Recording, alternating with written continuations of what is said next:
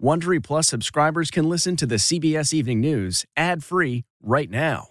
Join Wondery Plus in the Wondery app or on Apple Podcasts. This spring, if you'd rather spend time enjoying your lawn instead of trying to keep it alive, there's good news. TruGreen is the easiest and most affordable way to get a beautiful lawn. All you have to do is water and mow, and they'll do the rest. Weed control, fertilization, aeration, and even some things you might not even think of. They'll do all of it, while you can do literally anything else. With TruGreen, you can have your lawn looking as good as a putting green. That's not hyperbole. TruGreen is the official lawn care treatment provider of the PGA Tour. TruGreen offers a satisfaction guarantee, and they have a verified best price promise, which guarantees you the lowest price with no compromise on quality. You do you. Let TruGreen do your lawn care. Visit trugreen.com to get the best lawn at the best price with the best people guaranteed.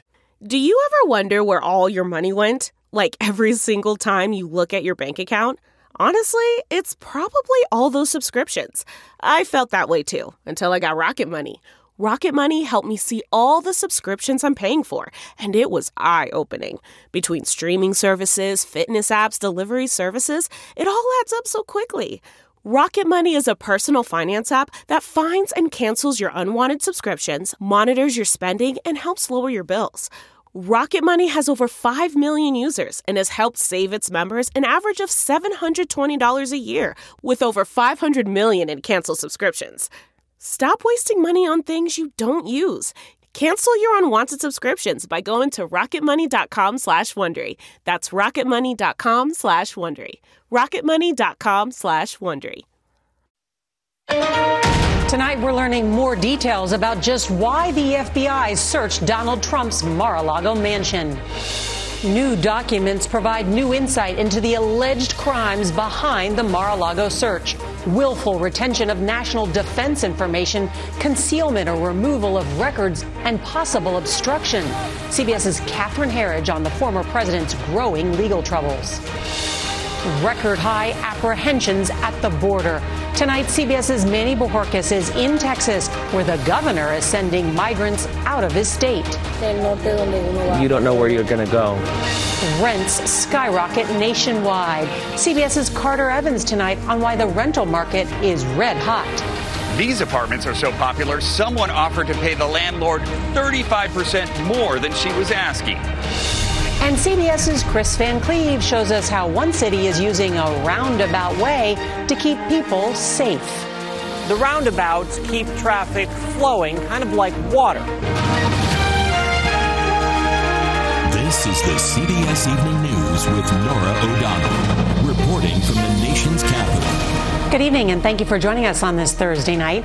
Well, tonight we are one step closer to seeing parts of the affidavit that convinced a federal judge to allow the FBI to search former President Trump's Florida home. And now we know just which crimes Trump is under investigation for by the Justice Department. But the DOJ says the criminal probe is in its, quote, very early stages. Late this afternoon, a judge gave investigators one week to file a redacted version for him to consider unsealing. And in other Trump legal woes, a former top executive at the Trump Organization pleaded guilty today to evading taxes and agreed to testify against the company at an upcoming trial.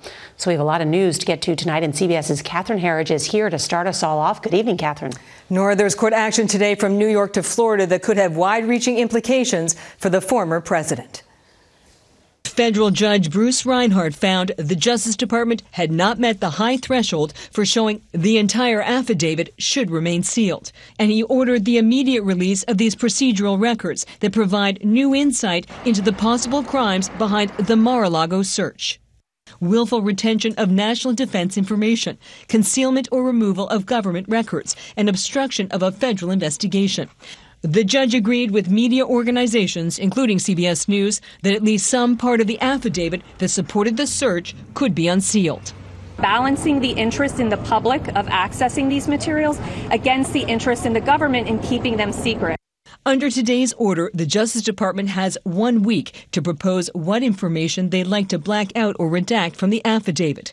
Information that, if made public, prosecutors believe would be a roadmap to the criminal probe and would reveal identities of potential witnesses and the FBI agents involved. How much of the affidavit will the public see? I think we can look forward to discovering a few more tantalizing. For the most part, we're not going to see the core of what we're all very interested in, uh, none of which will be good news for former President Trump. And earlier today, in a Manhattan court, the former chief financial officer of the Trump Organization pleaded guilty to not paying taxes on almost $2 million in compensation. My chief financial officer, Allen Weisselberg. In pleading guilty, Allen Weisselberg acknowledged conspiring with the Trump Organization to evade taxes, and he could be called to testify as early as this fall. The Trump Organization called Weisselberg a quote, fine and honorable man, claiming he was harassed, persecuted, and threatened in a politically motivated prosecution. On Twitter, a Trump spokesman said the American public should be permitted to see the whole Mar a Lago affidavit without sections blacked out. Norah. Catherine Herridge with a lot of news today. Thank you. Well, today, federal health officials announced a major boost to the country's supply of the monkeypox vaccine amid a surge in new cases. Cases are up more than 30% in the last week to more than 13,500. CBS's Tanya Rivero has the new details. Tonight, the White House says an additional 1.8 million doses of the monkeypox vaccine will be available starting Monday as cases of monkeypox are up over 30% from just a week ago. Thanks for coming in. Thank you, sir. And yet, CDC Director Dr. Rochelle Walensky admits the government is still studying the vaccine's efficacy. To be clear, we're learning how well these vaccines work against monkeypox and in this specific outbreak. The CDC is also encouraging the switch to injecting just below the skin to stretch doses up to five times. Alrighty. Today, 20 year old Edward O'Keefe finally received his first dose at this New Jersey clinic. There weren't any appointments available, and so I found that pretty frustrating and maybe a little scary. More than 50% of cases are among men of color. We're not reaching um, men who have sex with men who are black and brown the way that we need to. And now cases among children are starting to rise. So far, 12 children have been infected. Children are at higher risk for severe monkeypox. Uh, it can even be deadly in very young children. The most likely uh, source of exposure for kids in the United States to monkeypox is going to be through a caregiver. The administration is also launching a new program setting aside 50,000 vaccine doses for large events, such as the upcoming Black Pride in Atlanta and Southern Decadence in New Orleans, where one of the main events was just canceled due to monkeypox concerns. Norah? Tanya Rivero, thank you very much. We want to go now to the southern border where the number of migrants apprehended entering the U.S. could hit a record 2 million this year. And that is intensifying the debate over whether asylum seekers should be sent to places like New York City. Tonight, CBS's Manuel Bojorquez takes us to a Texas border town. After being processed at the border, some asylum seekers arrived just a few miles away at the Val Verde Border Humanitarian Coalition in Del Rio, Texas. A pit stop as they await a bus to their next destination, like Edison Gutierrez from Venezuela, who has it written down Midland, Texas. Another Venezuelan, Angie Cordero, and her 10 year old daughter Joannis know what they left behind the hunger. No jobs, no trabajo. They don't know what lies ahead. You're in limbo, in limbo. You don't know where you're gonna go. They may end up about 150 miles away at a facility in San Antonio, where the state of Texas preps buses that will take some migrants to their choice of Washington, D.C. or New York City. Busing migrants out of Texas is nothing new, but as the number of apprehensions along the border remain at record highs, it's become the latest flashpoint in the debate over the nation's immigration policies. For those that live in the northern parts of our country, it's hard to even imagine how crazy this situation is. It does not end. It doesn't stop. That's despite about half of those detained at the border being sent back under the Trump era pandemic policy known as Title 42. But the policy does not extend to those from crisis stricken Cuba, Nicaragua, and Venezuela, a majority of the people we encountered along this section of the border, who, like Angie Cordero and her daughter, keep venturing into an uncertain future. And just behind me here in Eagle Pass, Texas, yet another group, including children, have just arrived on this side of the border. Since April, 7,900 migrants have been taken by bus to New York City and Washington, D.C., despite the objections of the mayors there who call it a political stunt that is taxing their resources. Norah? Manny Bojorquez on the border. Thanks.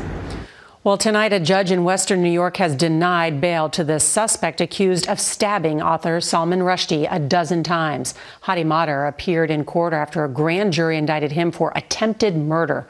Rushdie sur- suffered liver and nerve damage, and he could lose an eye. In tonight's Money Watch, the cooling housing market fell for the sixth straight month.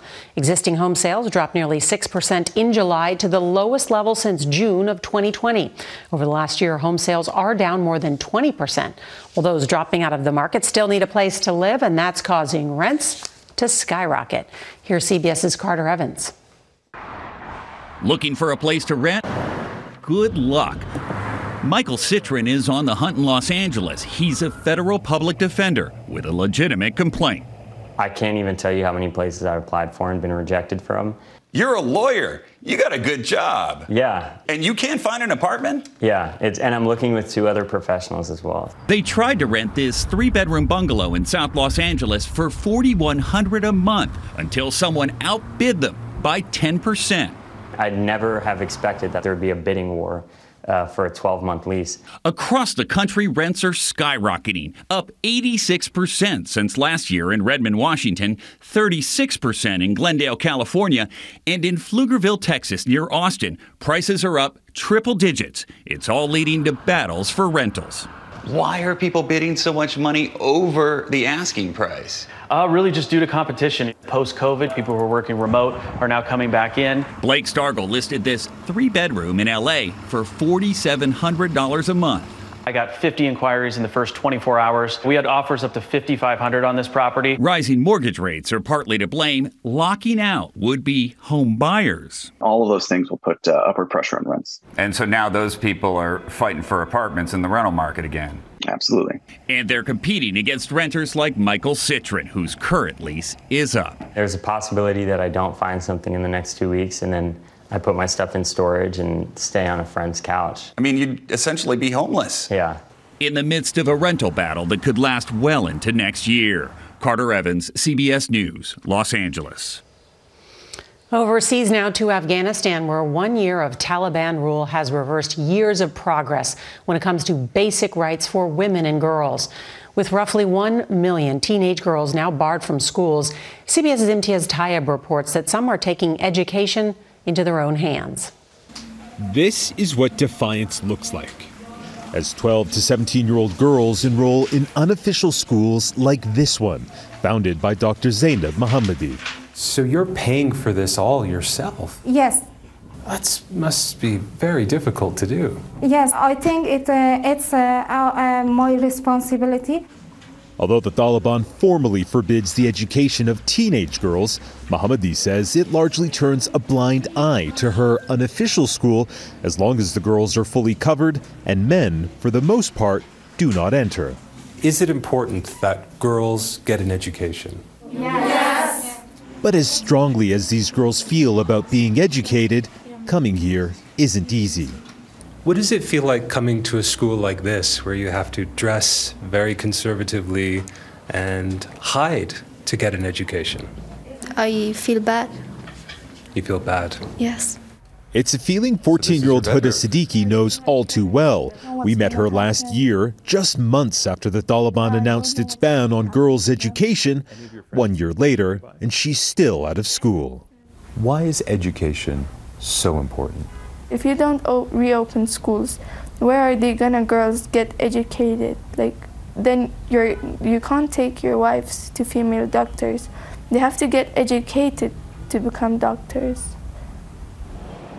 Now, a Taliban spokesman insisted to us that this is only a temporary suspension. But one year on, and many girls say they don't believe it. Norah. I don't believe it either. Imtiaz Tyab, thank you. Well, a brain eating amoeba suspected in the death of a child in the Midwest. That story ahead in 60 seconds. This episode is brought in part to you by Audible, your go to destination for thrilling audio entertainment. Whether you're looking for a hair raising experience to enjoy while you're on the move or eager to dive into sinister and shocking tales, Audible has an exclusive collection of thrillers from best selling authors that will keep you on the edge of your seat. Like James Patterson's first audio only thriller, The Coldest Case. Experience stories like never before, where every chilling detail is brought to life by captivating sound design. Plus, as an Audible member, choose one title a month to make yours forever. And now, new members can try Audible free for 30 days. Just visit audible.com slash WonderyPod or text WonderyPod to 500 500. That's audible.com slash WonderyPod or text WonderyPod to 500 500. Tonight, Cleveland Browns quarterback Deshaun Watson has been suspended for 11 games and fined $5 million over accusations of sexual misconduct. 24 women had sued Watson, accusing him of harassing or assaulting them during massages. He settled with 23 of them. An arbitrator initially suspended him for six games, but the league pushed for more. And today, Watson agreed to the 11 game suspension. Health officials in Nebraska say that a child likely died from brain eating amoeba. The child, whose age was not given, may have been infected while swimming in the Elkhorn River. That's near Omaha last Sunday. These kinds of infections are very rare, only about three per year, but they are almost always fatal.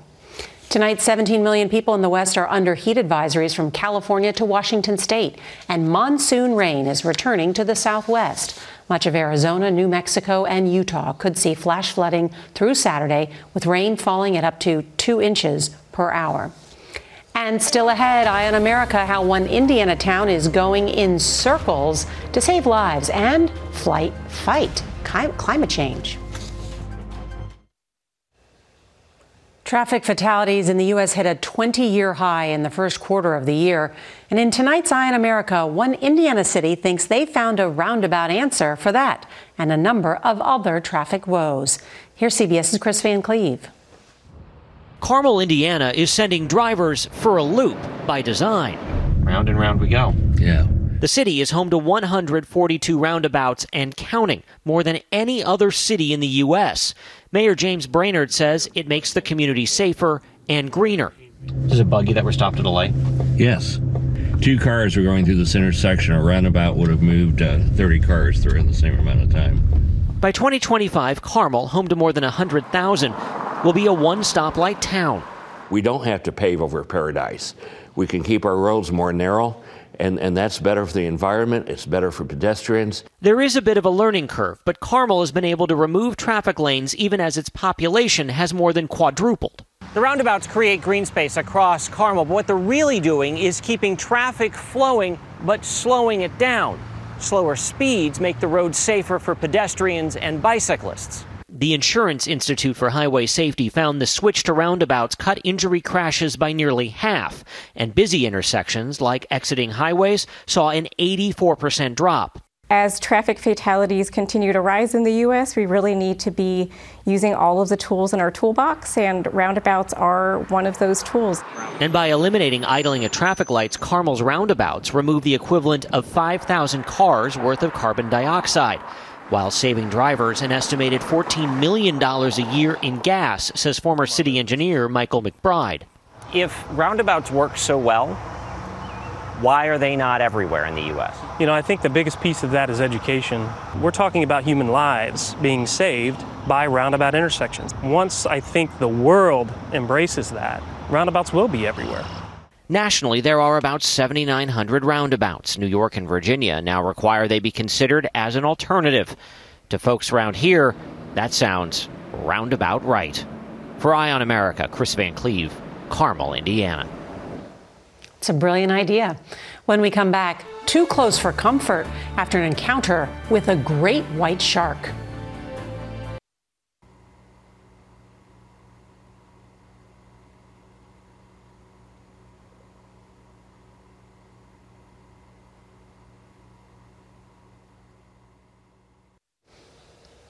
Tonight, Apple is warning about serious security issues with many iPads, Macs, and iPhones. The flaw could allow hackers to take complete control of the devices. Security experts are urging people to update their software as soon as possible.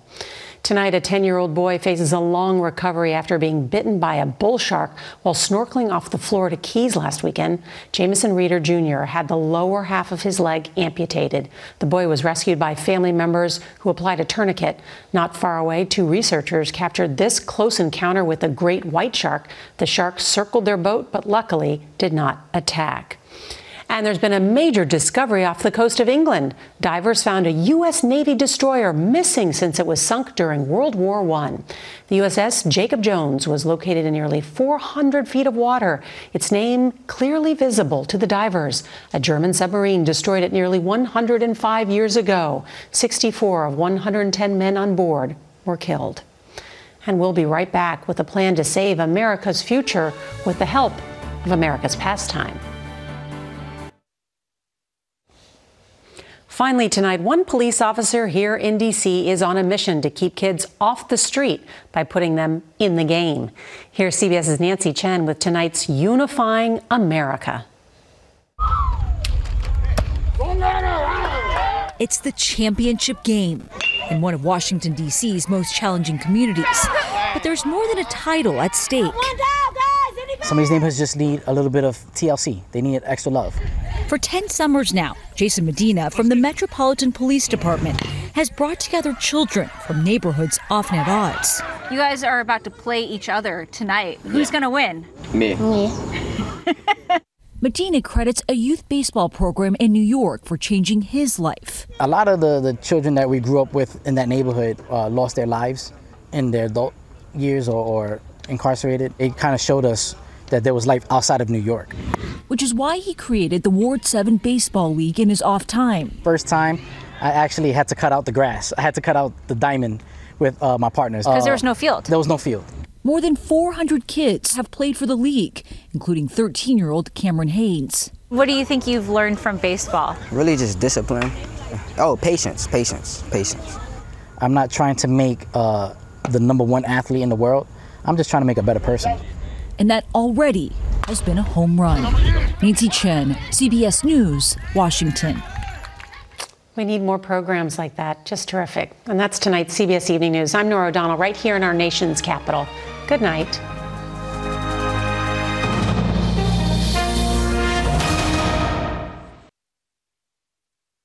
If you like the CBS Evening News, you can listen early and ad-free right now by joining Wondery Plus in the Wondery app or on Apple Podcasts. Prime members can listen ad-free on Amazon Music. Before you go, tell us about yourself by filling out a short survey at wondery.com/survey.